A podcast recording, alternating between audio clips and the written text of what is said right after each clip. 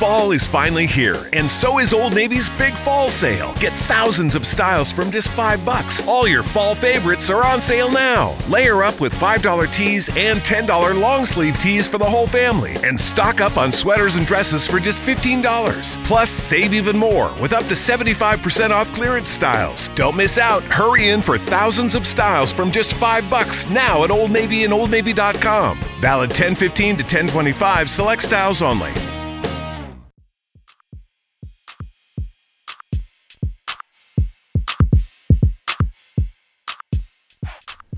All right, you're back in the DFSR. It's an NBA podcast.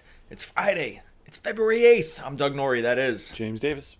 And we are in post trade deadline NBA uh, season. We're going to try to break down some of the trades that happened yesterday. There was a flurry of them. There was a, a lot of deadness for a couple hours, and then there was a flurry in like the last two hours. We'll try to make a little bit of sense of those things. Uh, we'll try to go through game by game, uh, you know, talking about where teams are sort of landing. There's a lot to discuss with this uh, with this slate, and then maybe just slates going forward with how some of these new teams are maybe just gonna outfit themselves with minutes and whatnot. But, buddy, in the just looking back, we don't we're not gonna dissect the entire trade deadline, and a lot of these actually a lot of the stuff we are just gonna when we go team by team, we'll we'll, we'll touch on. But thoughts on the top three teams in the East outside of Boston? The three of the four teams in the East made what I would call significant trades at the deadline. Harris, the, the Sixers get Harris, the uh, Bucks get Mirotic, and the uh, Raptors get Gasol, Mark Gasol of those three trades, do you have a, a feeling about which one sort of like which team won, or is it all kind of equal? It was definitely like an arms race near the end for these three teams. Mm. Do you have a sense of like which team maybe just improved their chances of one coming out of the East,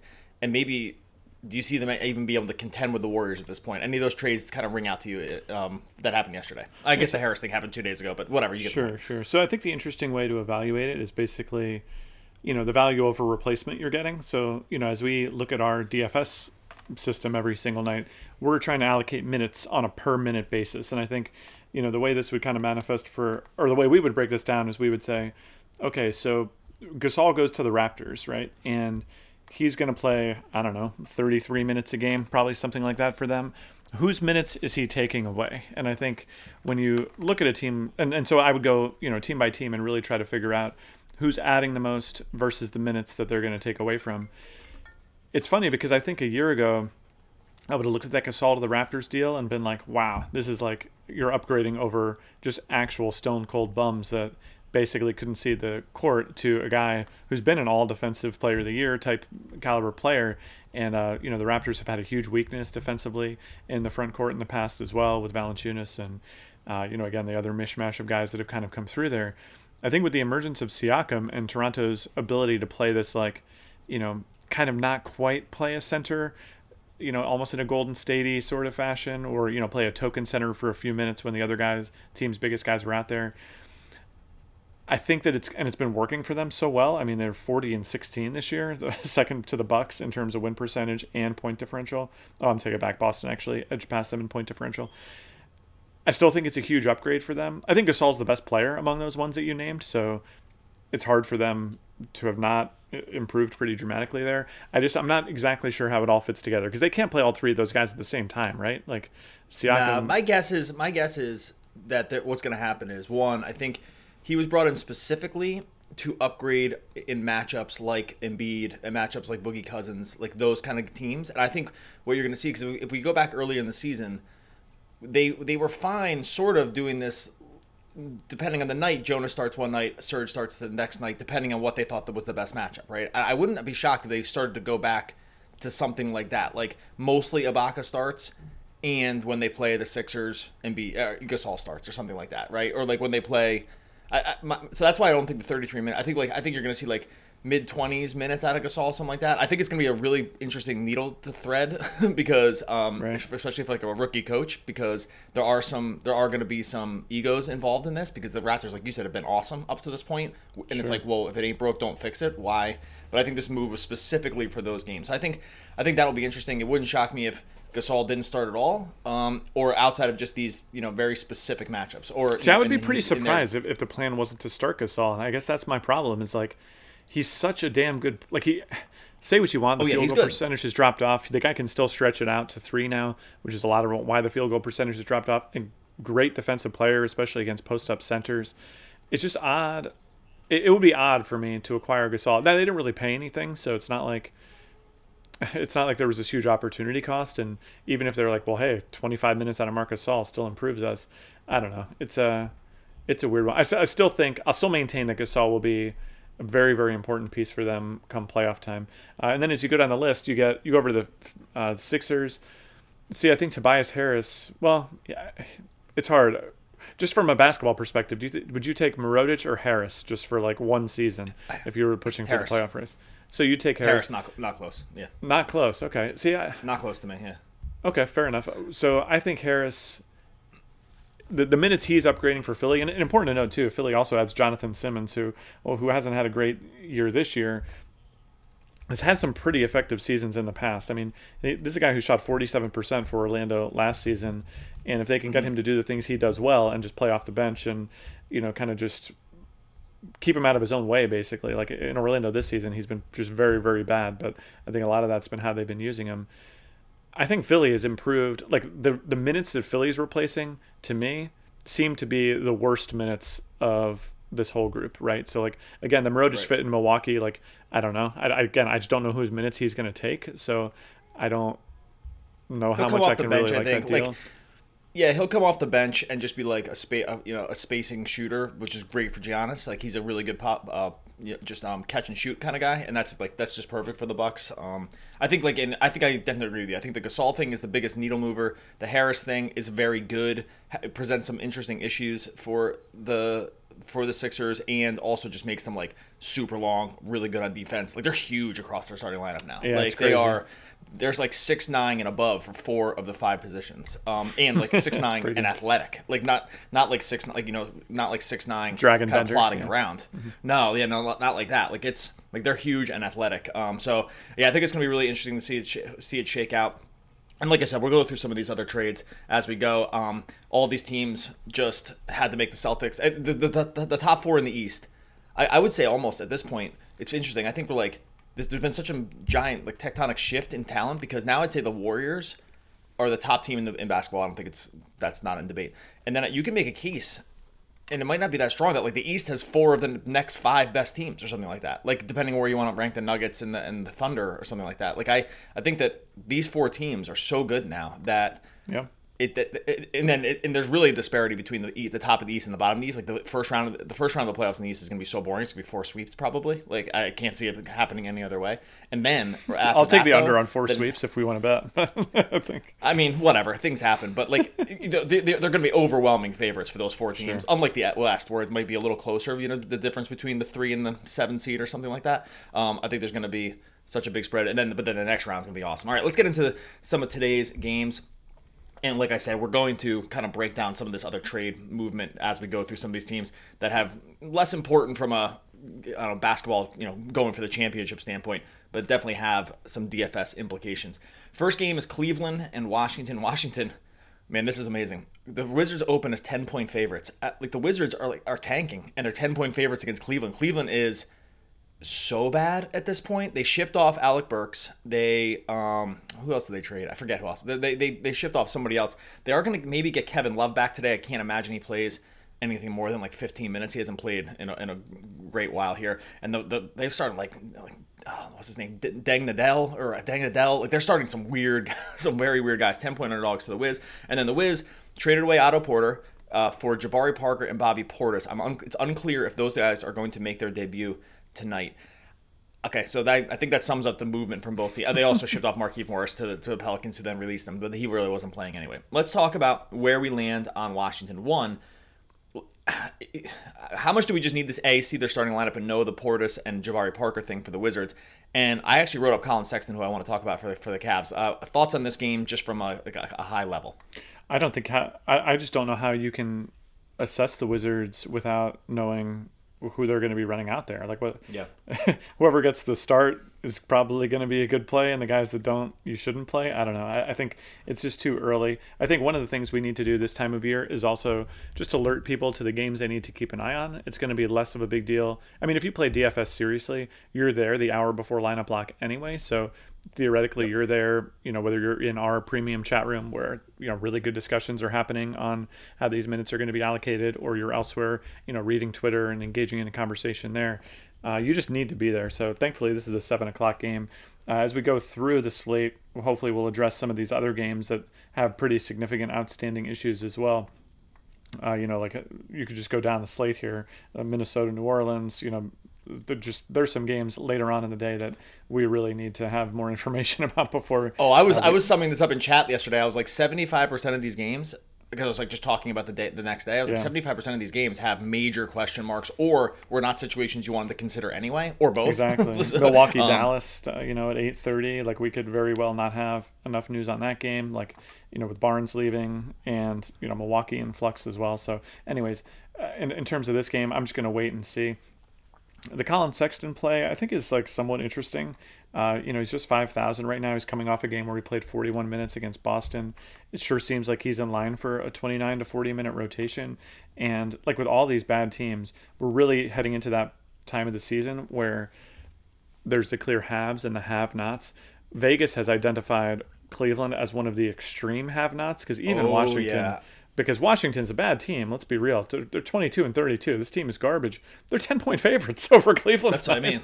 like that's that's what I mean. Like I, like this team is this team is so bottom of the barrel. Their projected starting lineup right now with Cleveland's is Sexton, I guess maybe Jordan Clarkson, Deng Adel, Ante Zizic, and David Nwaba. Uh, that's their starting lineup. Uh, like those are the those those are being identified. That's projected starting lineup. That's, that's the best five, five, we can get out there. To the, I mean, maybe Kevin Love slots in there for 15, 20 minutes or something like that if, if he actually does end up playing.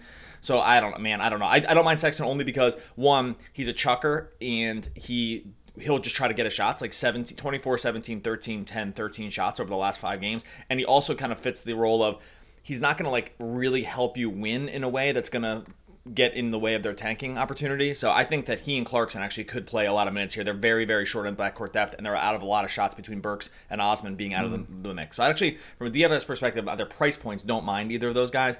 And I think we can just sum up Washington by saying let's wait on some of the, it's not it's 10 o'clock Eastern. Let's wait on some of the news to see if Portis and Parker are available to play.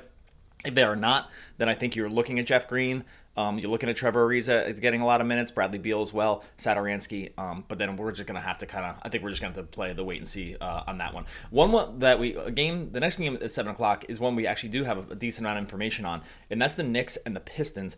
Pistons are eight and a half point favorites, and they just played each other. Uh, this is a home and home, so they their last game was on Tuesday, I think, Tuesday or Wednesday. No, I think it was Tuesday we our system actually ran out Blake and Drummond in cash games, and they were nobody played them. I, it's very rare that you go into like something like FanDuel and we had Blake at like two percent and Drummond at three percent ownership on that slate, oh, yeah. uh, which I was kind of shocked and encouraged by because I thought that was this is just a good matchup. Like even with DeAndre Jordan, unclear if he's adds any d- defensive. He doesn't really add any defensive help. He's big, but he's not been very good. I mean, our system is really calling these two guys out again. The Drummond uh, and Griffin both as being just excellent value plays, especially in DraftKings. 8,900 on Griffin, 8,600 on Drummond. Um, could you see one the, them us going back to the well on these two guys, and B like do you think their ownership will increase? Like I, I was just shocked by it. it. They ended up both paying off, so it, was, it ended up it ended up working. But um, do you think that our system just seeing something that others aren't? Because that's very low cash ownership for a thing for uh, two guys that we saw just maybe basically 100% plays across the board. Yeah, I do find that interesting. I mean, I think the the case for them being higher in tonight is that it's the exact same matchup, and I think people tend yeah. to be able to pick up on that, you know, when they see uh, two guys be effective plays and then get a back-to-back matchup. I will say, I mean, they paid off, but they certainly needed every minute of the 38 for Blake and the was it 41 or 36? I'm sorry for Drummond. Uh, mm-hmm. So you know, I, th- I, see them as solid plays. I don't think that you like necessarily need to race out there and make sure you absolutely have them in your lineups on a big slate like tonight. But I think they will bring you a level of security on a pretty pretty wild night for you know in terms of outstanding news and stuff. The Pistons are not a team that have moved anyone around, and this is a seven o'clock game, and particularly for a guy like Blake at nine thousand at a pretty bad position, I could certainly see very reasonable cash game ownership for him tonight. I think, uh, like I said, I'm much more encouraged on the DraftKings price where they're both sub 9,000. I think that's uh, you're not taking on much risk there. Uh, Reggie Jackson has actually had his minutes stabilize some in the short term. That Ish Smith did sit out last game, but they've been more comfortable playing him bigger minutes. He's only 5,600 on DraftKings. And I think the one other spot we're going to need to look for is that they did trade Reggie Bullock and Stanley Johnson. So there are shooting guard slash small forward minutes open there, and I just not exactly sure who they're going to go to. I It could be Luke Kennard. I think if Luke Kennard got the start, uh, that would be an interesting punt play for me because that, that position has seen three point attempts. Like Bullock was getting a decent amount of three point attempts in the, in that system, kind of running off Blake high screens, and then um, Langston Galloway's another guy that's at times slotted in there. So we'll kind of have to wait and see on who Detroit ends up starting there. But there is going to be uh, some movement there, and then the Knicks the other guy that our system really liked in that last game was Dennis Smith Jr. Uh, is coming very cheap, and he went completely yeah. off. I, he had he had gotten into foul trouble in his first game as a Knick, and then had no such problems in, in the second game against the Detroit defense. And they played him a lot of minutes too, as their maybe like shiny new toy. Took 25 shots. This is a guy that's not shy about shooting, and I'm wondering if we can. We, it's so hard to trust the Knicks, and can we trust the Knicks with like these kind of high minutes on this guy um, going forward as a team that probably does still want to tank? Made a little bit harder by a guy who actually like is at least NBA you know caliber and it will take a lot of shots. Thoughts on Dennis Smith? The, pr- the price did come up a little bit. I mean, so Smith is NBA caliber, but he's still pretty young and still pretty raw and still pretty inefficient. I mean, getting right. 25 shots in the air at a 44% field goal percentage, uh, which goes, you know, two for nine from three. Like, I think opposing teams can live with that. And I think that you'll, if, if opposing teams want to give and this was against again in the exact same matchup. I think Detroit was fine with the 25 shots that Smith got up in the oh, air. Yeah. Uh, whether, and if the Knicks want to lose, then I don't see them wringing their hands about it too much either. Uh, I think Smith is a solid play. I guess the weird thing for me about Smith is, and you'll never know because organizations handle these things so differently. In Dallas, like he's like kind of beat up. He's having trouble staying on the court. You know, he's he's young, so you probably want to manage him if he's like a piece you want to build around in the future. Not in the Knicks land, baby. They're saying 40 minutes, bud. Get in there. Do your best. right. Max effort the whole time. Well, we can't worry about this kind of stuff too much. We're the Knicks after all. So, yeah, I think Smith, you know, one of the concepts that I've been, you know, really kind of fleshing out this season a little bit more is like how much production each team can support from each position. And this has been a really uh, useful concept for teams, you know, like the Timberwolves who had their point guard carousel uh, and the Knicks, you know, it's been a, somewhat of a useful framework there as well, like a power forward with the kind of interchangeable pieces of Vonleh, Knox, and so forth. The Knicks have been able to support high scoring guards in the past with guys like Trey Burke and uh, oh geez, I'm blanking on the other guy who got Mudiay. Mudiay, right? Emmanuel Mudiay. Yeah, yeah. and Mudiay put up big points in this spot too. I think this position can be like a seven thousand dollar position for them, so I would be fine just trotting them out here again. Yeah, and they're underdogs. I mean, Detroit is eight and a half point uh, favorites here at home. Uh, and I, if the plan is just to run Smith out there and see what they have, then I think 35 to 36 minutes is reasonable to project him at, and it's also the Knicks, so you kind of need to tread lightly. All right, 7:30. Oh no, excuse me, one more seven o'clock game. Denver goes in and takes on the Sixers. New look Sixers here, obviously, like we talked about with Tobias Harris.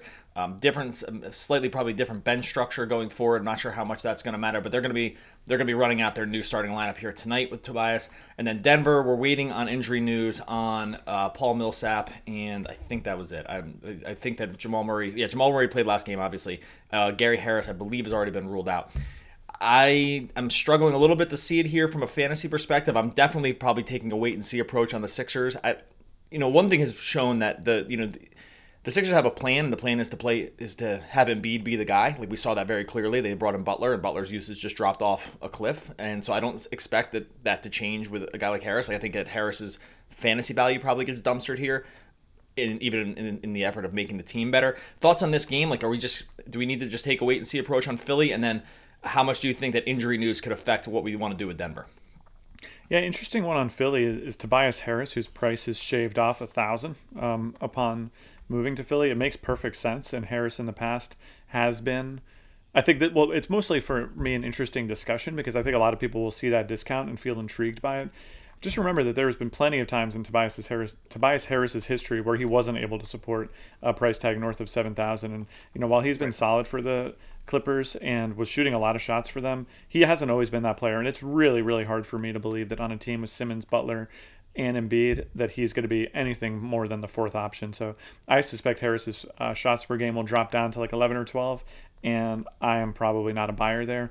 And I also think, unfortunately, he does bring more of an offensive presence than the minutes that he's replacing, and that probably should apply some downward pressure on the prices of those other guys too. And it's a tough matchup with Denver. I don't know. I I, I would like to see how this all starts shaking out in Philly before I really get too invested. I think. Yeah, I think I'm I'm there too. You're starting to get dared on Ben Simmons's price on DraftKings at 8400. So if you think he's like 36 to 37 minutes, or, or if like the, the, Harris thing opens up opportunity like spacing wise, I'm not exactly sure how that plays I mean, out. Simmons has been playing like 38 to 44 minutes recently, right? So like the minutes have been there for Simmons. Um, yeah, I I would be pretty tempted on that price on DraftKings for sure. Yeah, so I think that one that's going to be a weird one, and then I think we're going to see depending on what happens with the Paul Millsap news, uh, they have started Mason Plumlee. Not sure if that would be again the plan that they wanted to do, running to the two bigs with Jokic and Plumlee up against this pretty versatile team, or if you would see Trey Lyles get the start. Um, so I think we're going to need to wait on. We'll have to just wait on the Paul Millsap thing because I'm not exactly sure. Currently, Embiid, by the way, is questionable with the gastroenteritis, um, which I believe is like a stomach. What's that stomach ache? Like what's what's gastroenteritis? Is that what that is? I don't know. Um, it doesn't, doesn't, I have no idea. It's like being a little gassy. I think it's a little gassy. Okay, yeah, that's not like your knee is injured or something like that. It's like your, your yeah your no. butt's injured. Okay, so uh, so he's questionable right now, so we'll kind of have to wait and see how that plays out, and we'll and we'll just keep an ear out for the Millsap news to know if we need to make different projections on guys like Lyles or guys like Plumlee or whatnot. All right, moving on. 7:30 games. The Bulls go in and take on Brooklyn. Brooklyn eight and a half point favorites here. The news on the Bulls is they traded away, like we said, Portis and Parker to the Wiz and got back uh, got back Otto Porter in exchange. unclear right now if Porter is supposed to make his debut there tonight. The trade did happen two days ago. Usually that's within the timeline of you've passed your physical, gotten into the team. But again, some sites are projecting him to start and some are not. So I, I, is this another one where we just kind of need to wait on what happens with Porter and also when guys like this who have been fantasy viable on, in an old scheme before. Yeah. Is it just too risky to, to just even consider it on a new team? Because like Porter's a guy I, we wanted to play in the past. Brooklyn's not a bad matchup here, and I just like I wouldn't know what to do if they. I wouldn't. I'd be very uncomfortable probably playing him, even if I knew he was starting in this matchup. Yeah, I think that makes sense to me, and I you know back to the world where we're also playing DFS and there's these pesky prices involved. It's a very kind yeah. of different conversation for me on DraftKings and FanDuel. First of all, shame on you, FanDuel algorithm guy, for just being no fun at all. Like, why raise Porter's price as he gets traded to Chicago? You just don't want anyone to even be able to guess. Or like 6,900, you'd be insane to play him on FanDuel, in my opinion. Right. Uh, even if you heard that he got the start. Um, on DraftKings, it's a little more interesting. The, the $5,800 price tag is very affordable. Uh, the multi position eligibility, you know, obviously makes him a pretty flexible piece. And Brooklyn's not a bad matchup. So I think if you hear that he's just a full go, and you've seen how Chicago deploys their players, and again, you see where Porter fits in. I think he fits pretty nicely alongside uh, LaVine and Markkanen and those other guys, and Dunn as well. So I think I would probably assume that he's going to play 34, 35 minutes, and I think he'd be a good play on DraftKings as a result. But but until we see more, I'm not going to accept that level of risk on FanDuel. Get it like the Bulls too, because the Bulls are just they're the, they're this team that just is able to, to I mean from a DFS perspective support a lot of high usage guys because they're just like balls in my hands, balls going up. Like that's pretty basically their philosophy is they're just not a lot of assists going down on the Bulls this year. There's just uh, just like you know, LaVine has like I know there's been injury stuff in here, so this is take this for a little bit for what it's worth. But LaVine has a 31% usage rate. Parker had a 25% usage rate coming off the bench, so he was just like he just took it for everything he was worth every time he came in. Portis was another guy. He had a 27 usage rate, Markkanen 24. Like these guys, the usage rates on these guys are all really high, and you jettisoning Parker and Portis even if they were just still coming off the bench, Portis would grab the occasional start. That is opening up shots. Like there are shots available in this offense, as we've seen. So I, I you know, you could see maybe a, slight tick up for Markkanen, slight tick up for LaVine, who are already getting a lot of looks. So I, that, that one's going to be an interesting thing for me. I wouldn't actually mind LaVine and Markkanen in this matchup if if Porter wasn't around because those guys I don't know. They just they can just they can just shoot a lot. And then Brooklyn, they're gonna get Caris LeVert back, which I can I cannot I honestly cannot believe this. Like if you saw, I, I, was watching the game where he got injured. It was like my stomach turned. His foot just bent at a 90 degree angle away from the rest of his leg. It looked like. I mean, I mean, I'm not a doctor, but it looked like I was like, "Oh my God, he's just gonna lose his foot." Jesus Christ, the guy's got the guy's coming back. It's two months later. I cannot, I simply can't believe this. I don't think it matters too much. He's very cheap. Uh, he's at 40, he's 4,500 on FanDuel. Uh, that's he's a good player, and I, I don't know. I'm excited to see him back at 4500 at 20 minutes he's getting close for us in terms of a like value play if he started, would you feel what would you feel about LeVert here? It's mostly just the price thing, right? Forty five hundred for a guy who can it was like a sixty five to seven thousand dollar player when he was fully healthy. I don't know. What are your thoughts on LeVert? I'm not really interested in the rest of the in, in the rest of the Nets here, but I'm interested in that price point. It'd be pretty terrifying. Uh, like again, just having seen the injury, the fact that he's just missed uh, years and years. I, it would be just totally irresponsible just to bust him out first game back and give him 35 minutes, right? Like they can't do that. Well, they never right? did that anyway, right? So like yeah, so it's like the 28, 29 minutes was is usually the I mean, max. I, and I don't think. I, I wouldn't give him 29 minutes. I, I think if he comes back, he plays like 15 to 20 minutes, whether he's starting or not, and it's more of a you know just testing it in game conditions versus like, hey, he's back. Let's just get in there and just forget about it. So, no, I, I don't want to play LeVert. I don't think My brother-in-law is a big Nets fan. It's like the only Nets fan I really know, and um, uh, yeah, Adam. He yeah he like he really really likes the Nets. I, it's it's fun though because actually it's like Got he it. actually knows a lot about the Nets and no one else in the world knows anything about the Nets. Like not like not basically you're, you're basically even like lay basketball. my brother-in-law's a lot, big Nets fan as well. So, Which one, Kyle? John, Chris? Oh, John. That's right. I'm, I'm getting, get- that's right. Those are your actual brothers, not your brother-in-law. Jeez, I'm getting confused about family designations. Okay, whatever. Moving on. All right. So um, anyway, we've had a lot of we've been sharing a lot of net, Nets texts this morning. He was walking me through all the Sean Marks draft picks that he's gotten. So excited about the Nets future. Let's move into the 8 eight thirty game.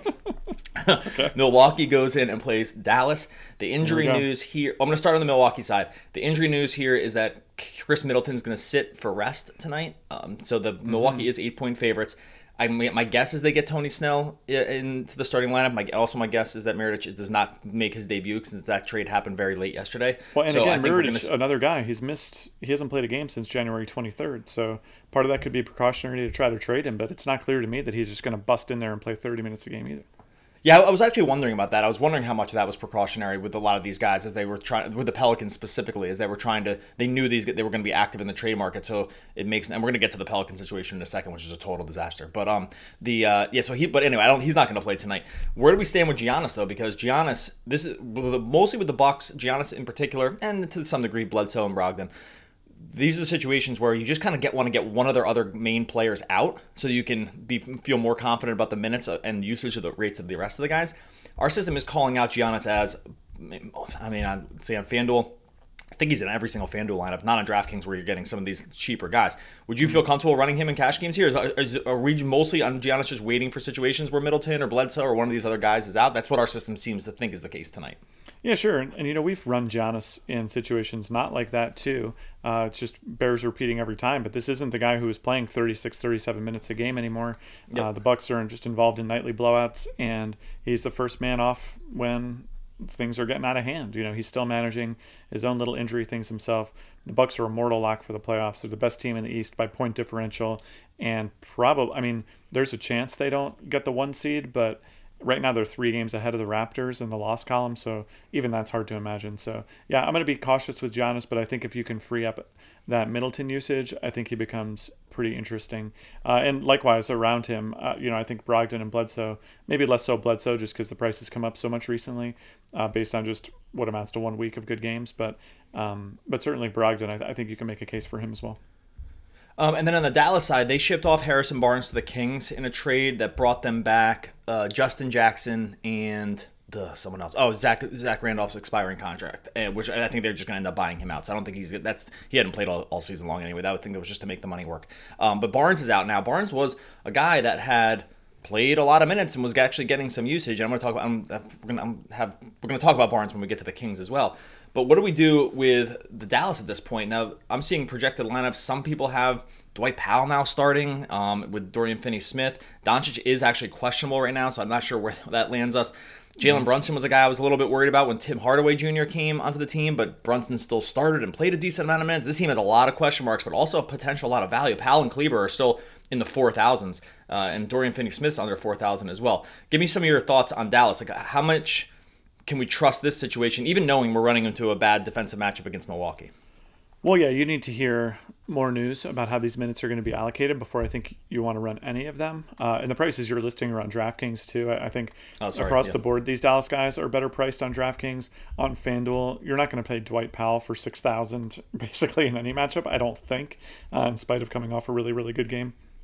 What if he was And- starting? Like, what if he was starting? Like, what, let, us say Dwight Powell started tonight. Would we give him 29 minutes? They, they never seem to want to do that. But um, I, would this be a situation if you knew he was in the starting lineup tonight? Would you feel comfortable raising the minutes? Because actually, I think at that point it would become something of a question at 6,000. It would become a question. It still would not be exciting. I mean, you can just go through and just look at the fantasy points per minute on this guy. He certainly has his moments. There's no doubt about it. But again, moving into the starting lineup, you have to think there'd be a slight usage downgrade just because there is for most guys. And recently, it's kind of funny. So, like, he was, I think, like 78% play against Cleveland. He was pretty bad, 14 fantasy points. Then just goes out against Charlotte and puts up a double double with two blocks and two steals and is one of the plays of the night. I don't know. I, I'm I'm not on as high on Powell as most, just because I've seen how Dallas is willing to use the guy. So, especially at six thousand on FanDuel, I, I don't think I would touch it. I think on DraftKings, if obviously if he were starting, you'd play him at forty four hundred. He might be one of the highest owned plays on the slate, regardless. So, um, so yeah, the Mavs just across the board for me more interesting on DraftKings in such a bad matchup where you're just getting more savings on the prices. And certainly if we get some more starting lineup news, which we may or may not, you know, eight thirty game, no guarantee before seven o'clock lock. I uh, yeah, I, I just would like some more information. But certainly Barnes being out at the very least should like you know Dorian Finney-Smith is another guy who's been flirting with value uh, around a five thousand dollar price tag. You could see him scooting up to get more minutes. I don't know. I just I just want more information. That's all. Yeah, this is just this is the old post trade deadline question mark situation. Yeah, with a and, lot and you just don't need to force it. You know, it's not like they're going up against Atlanta or something where somebody's just going to put up a huge number. Like they could just lose by forty, and all these guys could be an afterthought. You know, so uh, I just I, I'm certainly not going to be forcing it. And like we said, the Doncic thing will he's questionable right now with a thigh injury, so we'll have to wait on that one as well. That would that would really change the landscape of the slate as well if he was out because that would just be represent a lot of minutes and a lot of usages also. All right, eight o'clock game. Uh, Golden State goes in and plays Phoenix. They are huge favorites. Obviously, that's really not that's not really a surprise. Phoenix is terrible, and Golden State is Golden State. Where do we want to set minutes on guys? You know, obviously good matchup against the Suns, but is this one where we just kind of downward guide all of their minutes because they could just be up by 20 with I don't know midway through the third quarter or more, uh, just by by the, the kind of the way it shakes out.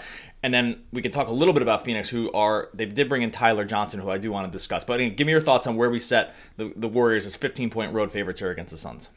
Yeah, I think you need to aggressively shift the Warriors' minutes down a little bit. Like on nights like tonight, I'll project the Warrior guys, the big names, for an average of like 32 to 33 minutes. And yeah, good matchup with the Suns. But I think the play, if you're going to play the Warriors tonight, you probably pick a guy for a big tournament that you want to lock into, or you can pick players both ways and just hope for the best that it becomes a shootout and uh, you just pick the right Suns and Warriors to pair up. But for cash game purposes, you just got to understand that you're accepting a lot of risk in your life if you try to target this game.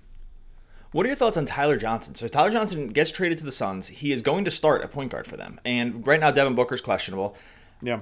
I don't know. Like I wrote up Tyler Johnson. I think he's interesting here. Like he's a, he's he can play at a faster pace. This is a totally different. This is just a totally different team. Like this is not your plotting where the minutes going to come from sort of kind of thing with that he was on the Heat. This is a he's just clearly the point guard of a, position they have struggled to. You know, Elie Okobo and D'Anthony Melton Yeah. and all these guys have just played. You know, at times have played major minutes for this guy, this team. Now Johnson just seems like he could be a guy. I almost want to be very aggressive with his points. I, I just think, and also I don't even want to use, in some ways, use stats from the past on, on a guy like Tyler Johnson. I almost want to make a new projection, and I want to. I, I, there's a, he's a guy that I'm interested on maybe being a day early on. Does that make sense? Like I, I think that we could see a shift in Tyler Johnson's just overall fantasy projections going forward on this new team. I don't know. Am I, am I too crazy to think like that? I rarely think about changing a guy's baseline projection, but this is one I'm really considering. No, I think that makes sense. I mean, especially if Booker were to be out, I think that Johnson's role on Phoenix would be very different than his role was on Miami.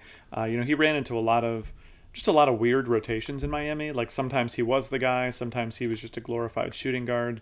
I think in on Phoenix, just with the pieces they have around him, again, especially if Booker were to be out, uh, you could see him just getting getting making the most of that 25 minutes he would be on the court. I think if Booker plays, he's going to be relegated to a similar role that he had in Miami, which was you know sometimes he has the ball, but more often he's playing second fiddle. And I think we've seen that he doesn't really thrive in that second fiddle role very much because he just doesn't really do a whole lot outside of scoring. So yeah, keep an eye on it and could be. I mean, are are you feeling as bullish? As it sounds, like, are you ready to run this guy out there in cash games, or are you just saying like, If Booker was out, I would eat- keep an eye on? if Booker's out, he's an easy play for me in cash games. Um, I think that one's without question. If Booker plays, I think he's actually still interesting for me in cash games. Like I, I think that this Right. again, like I just think this this move to a new team, the team that has no incentive to try to win or just do whatever. He's just a new guy. They for some reason they uh, they've wanted to fill this point guard position forever. They've not been able to do it. I think that I, I honestly think that 35 to 36 minutes could be in the play for him. I, I just don't. Right. There's a reason they went out and got him. Like I don't really know what the reason would be except for just to play him. So I again I. I- I'm willing to be wrong about it. I, I can't imagine he kills you at this price either way. And I do think there's some really legit upside for a guy like him that can create his own shot, that can play at a faster pace. I think you're going to see the assist numbers go up in a way that they haven't really been there in, in the Miami system. So I don't know. I, I'm not like he's not like my favorite player of all time. I just think this is an interesting, very. I think he's a really good candidate to be an extreme buy low candidate. Like it would, it would I could easily see him be like a six thousand dollar guard on FanDuel within two games if, if things shake right for him. So uh, that's kind of just where I land on Johnson. I'm not really interested in the rest of the Suns. I mean, they could get dumpstered here, and you have seen starter minutes, big starter minutes, even in games where they've gotten blown out. And I just don't. I think most of the prices on like the Josh Jacksons and DeAndre Aytons of the world have come up to a point where I'm not really willing to do it. All right, like 9:30 game, Minnesota goes in and plays the Pelicans. I'm laughing because man, we I don't know what we're gonna do with the Pelicans here going forward. But we'll start on the Minnesota side. Uh, Jerryd Bayless left last night's game with an injury. Teague is injured, still kind of questionable. And Rose, I think, has already been ruled out. I can't remember. There's so many injury designations. Okay, Rose questionable, Bayless questionable, Teague questionable. Uh, it's just too little to know. It's a good matchup here against New Orleans. Uh, So New Orleans is still a pretty bad team, at least on defense, and they are getting rid of some guys. Um, is just is do we just have too many question marks here to really understand what's happening with the Timberwolves? Sure sounds like it. I don't like how can you offer any sort of real guidance on playing a 9:30 p.m. game? I mean, on dra- again on DraftKings, maybe you, maybe tonight's a night. I don't know. Look at this could be an interesting strategic discussion. Tonight might be a night where you want to leave yourself some lineup flexibility on DraftKings with the late swap because games like this or the Phoenix game or even the Milwaukee Dallas game, like a lot of value could open up here, and you'd be crazy to put any of these guys in a lineup if you couldn't eventually move them out if things didn't Right. go the way that you expected. Because these are not guys where you're like, you know, like sometimes, let's say you're playing Ben Simmons, right? Because you think Embiid's probably going to be out for a 10 o'clock game. If Embiid winds up playing, Simmons is like sort still sort of playable at his current price point, but he turns into like the play of the night if Embiid is actually out, right?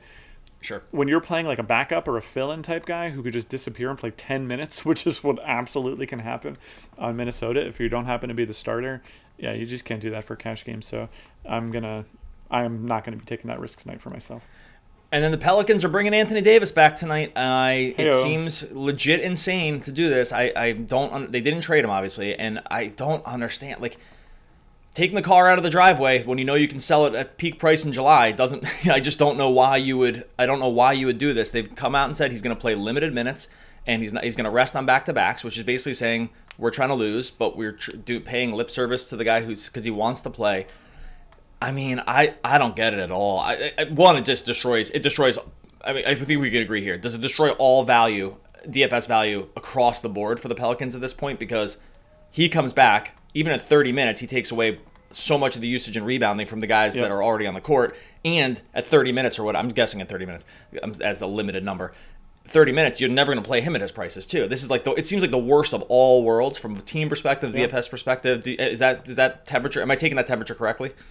Yeah, I think so. I mean, if you look at across the board at some of these guys that we've played, Jrue Holiday close to season high prices, Julius Randle's close to season high prices, Darius Miller he's like 200 off his season high price, and it was been struggling to pay this value anyway. I can't imagine playing any Pelicans un- unless we see basically on Davis's night off is when I'm, nights off is when I'm going to consider Pelicans again. And in the meantime, I'm probably just going to ignore them, unfortunately. Yeah, it's uh, it's terrible, and I just again don't know why they're doing it. I guess they just don't want to be the bad guys here. But man, Well, just I don't know. any I, I can't feel too bad for Anthony Davis too. Like if you're going to come out and like request a trade and like go through all that sort of thing, like you have to expect that your team is not going to then be catering to your wishes and whims, right? Like They just shouldn't play him all. Send him home. Send him home. I, like I, I don't, don't even play him. What if he tears his ACL? You're done. Like this guy's already this guy's you know a, a strong breeze through the stadium away from getting hurt every single night anyway. Like I don't know. I, I don't really know where.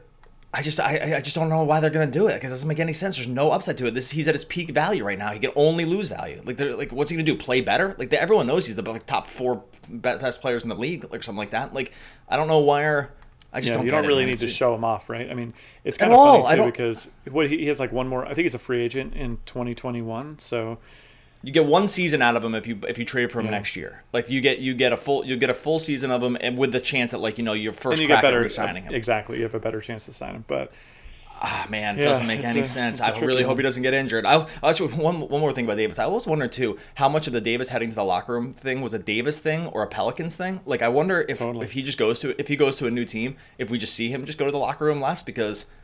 I don't know. I, I, I always wonder about this, like team versus player stuff, because it's like I don't know. The Pelicans like, don't seem to send everyone else to the locker room all the time, do they? Yeah, but no none of the other guys would be Anthony Davis though. Like that, you know, none of the other guys are like this uh, a, a top, you know, one percent commodity in, in the NBA. So I just don't. Yeah, I just always wonder if that's going to be if we just see less Anthony Davis trips going forward once he uh, once he eventually lands in a new team. All right, final game, ten o'clock. Miami goes in and plays Sacramento. Uh, we'll start on the Miami side. The aforementioned Tyler Johnson is no longer on the team. They have no one that I could really identify as a true point guard. I, I, Tyler Johnson wasn't even really a true point guard, but I feel pretty, actually pretty confident in guys like Justice Winslow going forward here. Maybe even Josh Richardson, but more specifically Winslow because I, they're really just they don't they don't have any real uh, traditional guard play. I'll say I'll call it that. Um, what do you see? Where do you see Winslow falling in as a maybe a cash game play here? Good pace against the, the Kings, who don't play all that good at defense. He's 5,800 on FanDuel. Does that seem like a price you could stomach, knowing that it's the Heat and these guys do weird stuff on a nightly basis? I suppose I could stomach it if that looked like it was going to be the best play at the position. I will say I'm Winslow's a funny one because he's another guy that's been extremely role dependent this season. Like when he was flirting with being kind of that off point guard sort of role, uh, you were seeing like the assist numbers tick up and even the scoring numbers. Uh, recently, he's been pretty underwhelming, basically across the board statistically, and has really been having a, a very difficult time justifying the current price tag. So. I could see it. I mean, this is one of those matchups that you can target and kind of get away with. The minutes certainly still seem to be there, but geez, he's a he's a guy that could give you a heart attack. You know, like you finish the first quarter on Winslow and you have 4.2 fantasy points, you're just not feeling amazing, right? So, Right. I uh, I can't I can't say I would go out of my way to prioritize it. If he did wind up showing up in our optimal lineups, then I think I would just do a quick double check on other options, and I think I could ultimately live with it if that's just what it spat out. I think the inputs are good, and you know, as long as the minutes were correct and whatnot. But uh, yeah, I, I can't say I would be thrilled about it. Uh, other guys to maybe consider here. Olynyk has entered, had entered the starting lineup last game. I did read a tweet, and I, I got to do better about this because I, I like to be able to cite the tweets that I read, and I just don't remember who said it. But there's a contract, there's a contract provision with Olynyk where if he reaches a certain amount of minutes, they have to play him. They have to pay him like a million bucks extra or something like that. So there's no incentive to play him tons of minutes going forward because. I don't know. They're just like kind of a bad team, and why bother if you're just not going to make the playoffs or whatever. So while No, say Miami's that, still that in the has, playoff hunt, aren't they? Uh, yeah, they're, they're the bottom of the East. Yeah, I mean, but I, it's Yeah, just there's interesting. about, Miami's like, in the playoffs. I don't know. so anyway, like this, that was it was an interesting thing to consider with Olynyk. Like, like why would they play him peak minutes going forward? But Hassan Whiteside has us in the old. uh, Is it Hassan Whiteside going to play 20, 29 to 31 minutes a game because he's done it the last two games, 30 and 31, and obviously all you all you ever worry about from Whiteside are the minutes. So he played 30, yeah, 30 and 31 against Portland, Indiana. He went 28 and 11 one game and 19 and 13 another game. He's coming pretty damn cheap on DraftKings. Uh, and this is always the this is always the do I really want to roll Hassan Whiteside Whiteside into a game when I know that their 20 minutes just could be on the table because that's how many he played three games ago and he played like 18 to four games ago. Where do you stand on Whiteside? 6,800 on DraftKings feels like an insane deal. Leave him at 27 minutes right now. He's one of the best points per dollar plays on the board. Yeah, I think it's a good play. Uh, I think you know back in that Heat discussion, like if, I, if I'm the Heat owner, don't you just want answers? Don't you want to just know? Like you, they've had to have had a meeting with Spoelstra and been like, "Can you just explain to me? I'm sure I'm missing something. Why this guy can't stay on the court for 30 minutes a game? Like, Right. what exactly is stopping us here? Because he's very obviously the best player on the Heat when he's actually on the floor, and he really produces just sheer volume of stats from points to blocks to rebounds just on par with any center that we've seen. And and Miami, you know, he's not cheap at this point either. I just don't, yeah, I just don't understand it. I, I think you absolutely can play him at that price point on DraftKings, and you're probably still you're always going to be nervous running him out there because you never know when that 19 minute game is coming around the corner. We don't talk about Yahoo too much, but he's twenty five dollars on Yahoo. They use the, the different pricing system. That's a that's a lock uh, for me. I, even with only being on the roster two centers because of the position eligibilities, I playing him at that price point is a pretty easy call. And then finally, the Kings they traded for um, excuse me they traded for Harrison Barnes. I don't know if he's going to make his debut tonight. He's that not. trade happened. He's, he's been he's ruled not. out. He's not going to. Gotcha. Okay, so that's going to mean that we're going to probably see Bogdanovic in the starting lineup here tonight. Is that enough to take, you know, getting rid of. So uh, they got rid of Shumpert. Excuse me. They Just kidding. Shumpert The news, the news came in. They they did they changed what they were saying. Barnes is expected to be available. I changed my mind. Gotcha. Okay. I- so I originally do we- read that he was not, and now he is. Yeah. So this has been a weird one. I'm not sure if he. I guess he takes the Shumpert position in the starting lineup. Though I wouldn't be shocked if they just moved Bjelica to the bench and just started Bogdanovic at the three and then played Barnes at the four. I I think the the, the biggest loser here is Bij- Bjelica. I think um, he is probably going to see his minutes really d- dumpster. They they they've struggled with this position. They've wanted to have this like kind of combo wing that could guard. Shumpert was always a little too small. Bjelica is always a little too slow. So I think Barnes. That that's exactly why they kind of went for it with Barnes here. I think he he kind of combines those two guys in a way that they can then move Bogdanovic to the starting lineup. And one, do you agree with that? And then B, do you do we need to take a wait and see approach on this team now because they are they could just be fundamentally different with with their minutes and rotations.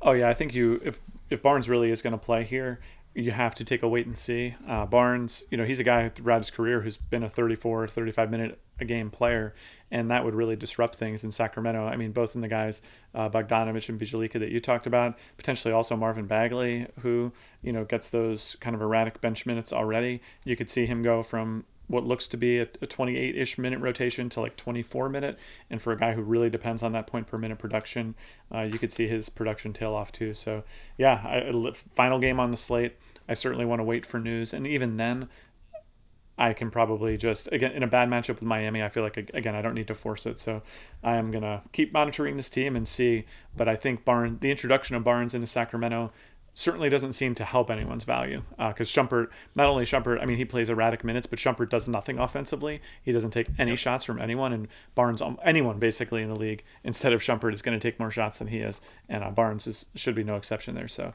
yeah, not not super enthused about this from a DFS perspective for the Kings. Yeah, I love it from a real basketball standpoint. I think that, that Sure, this makes them, this puts them in definitely into playoff contention, and they're going to really make a run at this. I, the final thing with Barnes, I, I, my prediction was that we saw the usage downgrade for him, but the rebounds tick back up for him. Like the rebounds had not really been there for him in the Dallas situation. Um, I do think at a, at a faster pace of play and just a slightly different role, I think that you're going to see those rebounds tick back up for Barnes, but the shots are going to go down. All Yeah, right, it's kind of crazy actually. Like the Clippers, the Clippers getting rid of Harris while they have the eighth seed is kind of like a. It's just a kind of a weird precedent in my mind. Like I don't think we talked about the basketball implications for them because in your mind you're like, yeah, they're the Clippers. This team's four games above 500, and they just traded away their best player uh, for basically the future. And uh, the Kings are the next team. They're the heir apparent to that eight seed. So. Uh, this gonna be an interesting Kings, Lakers, between the Lakers. Yeah, exactly. Oh man, it's gonna be interesting. This it's gonna be really it's gonna it's gonna be close. This Kings team is improved, and they are clearly want to make the playoffs. I, I think that's gonna be one of the running subtexts for the rest of the season. Is the Lakers? You know they they win on the buzzer beater last night for Rondo. It actually ends up being a very big win for them beating the Celtics, and so. You know, right now they're basically yeah. Lakers are one back in the loss column right now to the Kings, and the Kings you have to just think got better by I don't know a win over the rest of the course of the season, something like that. Now they have they both have negative point differentials. It's going to be one of the interesting things. And Clippers, yeah, Clippers lost last night, I don't, and they're not going to be incentivized. I don't think to keep winning going forward. All right, we're going to get out of here. DFSR.com slash NBA or dailyfantasysportsrankings.com slash NBA. We'll get you a free trial to the projection system we've been mentioning throughout the podcast. So go check that out. You can get a free trial on it so you can test it out. Optimal lineups for FanDuel and DraftKings. NBA excuse- and Yahoo NBA, uh, optimal lineups for NHL as well. Premium chat room for our members where we're in there discussing stuff pretty much all day, and then definitely leading into lineup lock each night when you're trying to make those edge decisions around your lineup. So go check it out, dfsr.com slash NBA. Buddy, enjoy your Friday night in basketball, and we'll be on our Twitch stream later. So go check that out, uh, twitch.tv/dfsr podcast. So um, we'll be on there tonight discussing Friday's basketball action. Buddy, enjoy your Friday night in the NBA. Peace.